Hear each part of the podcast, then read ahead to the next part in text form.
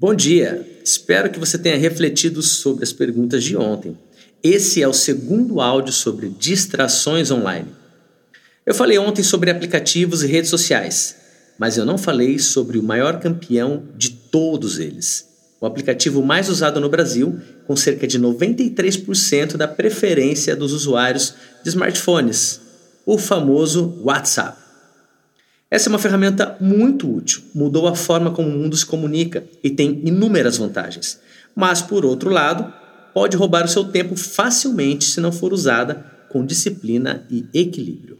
Pare para contar quantos grupos você tem hoje no seu WhatsApp. Quantos desses verdadeiramente agregam valor à sua vida? Quantos só roubam seu tempo com piadinhas, correntes, pornografia ou coisas inúteis?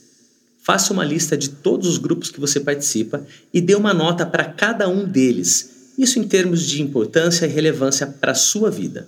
Se faça as seguintes perguntas: Se eu não estivesse nesse grupo, que falta eu faria? Se eu não estivesse nesse grupo, que falta me faria? O que eu ganho com isso?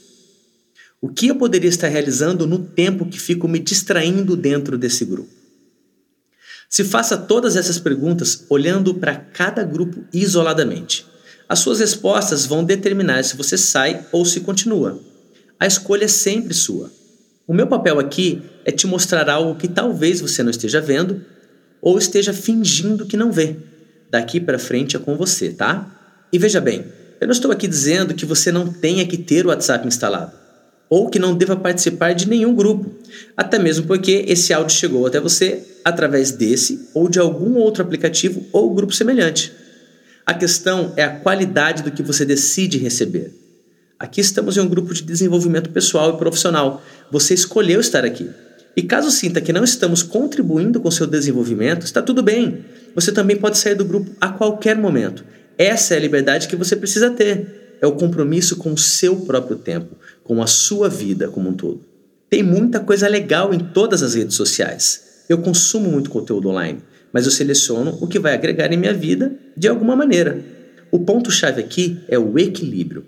Se você passa muito tempo se distraindo, está com tarefas pendentes, procrastinando ou com alguma parte da vida enroscada, é hora de se organizar e eliminar o que está te atrapalhando, para poder alcançar o que você deseja.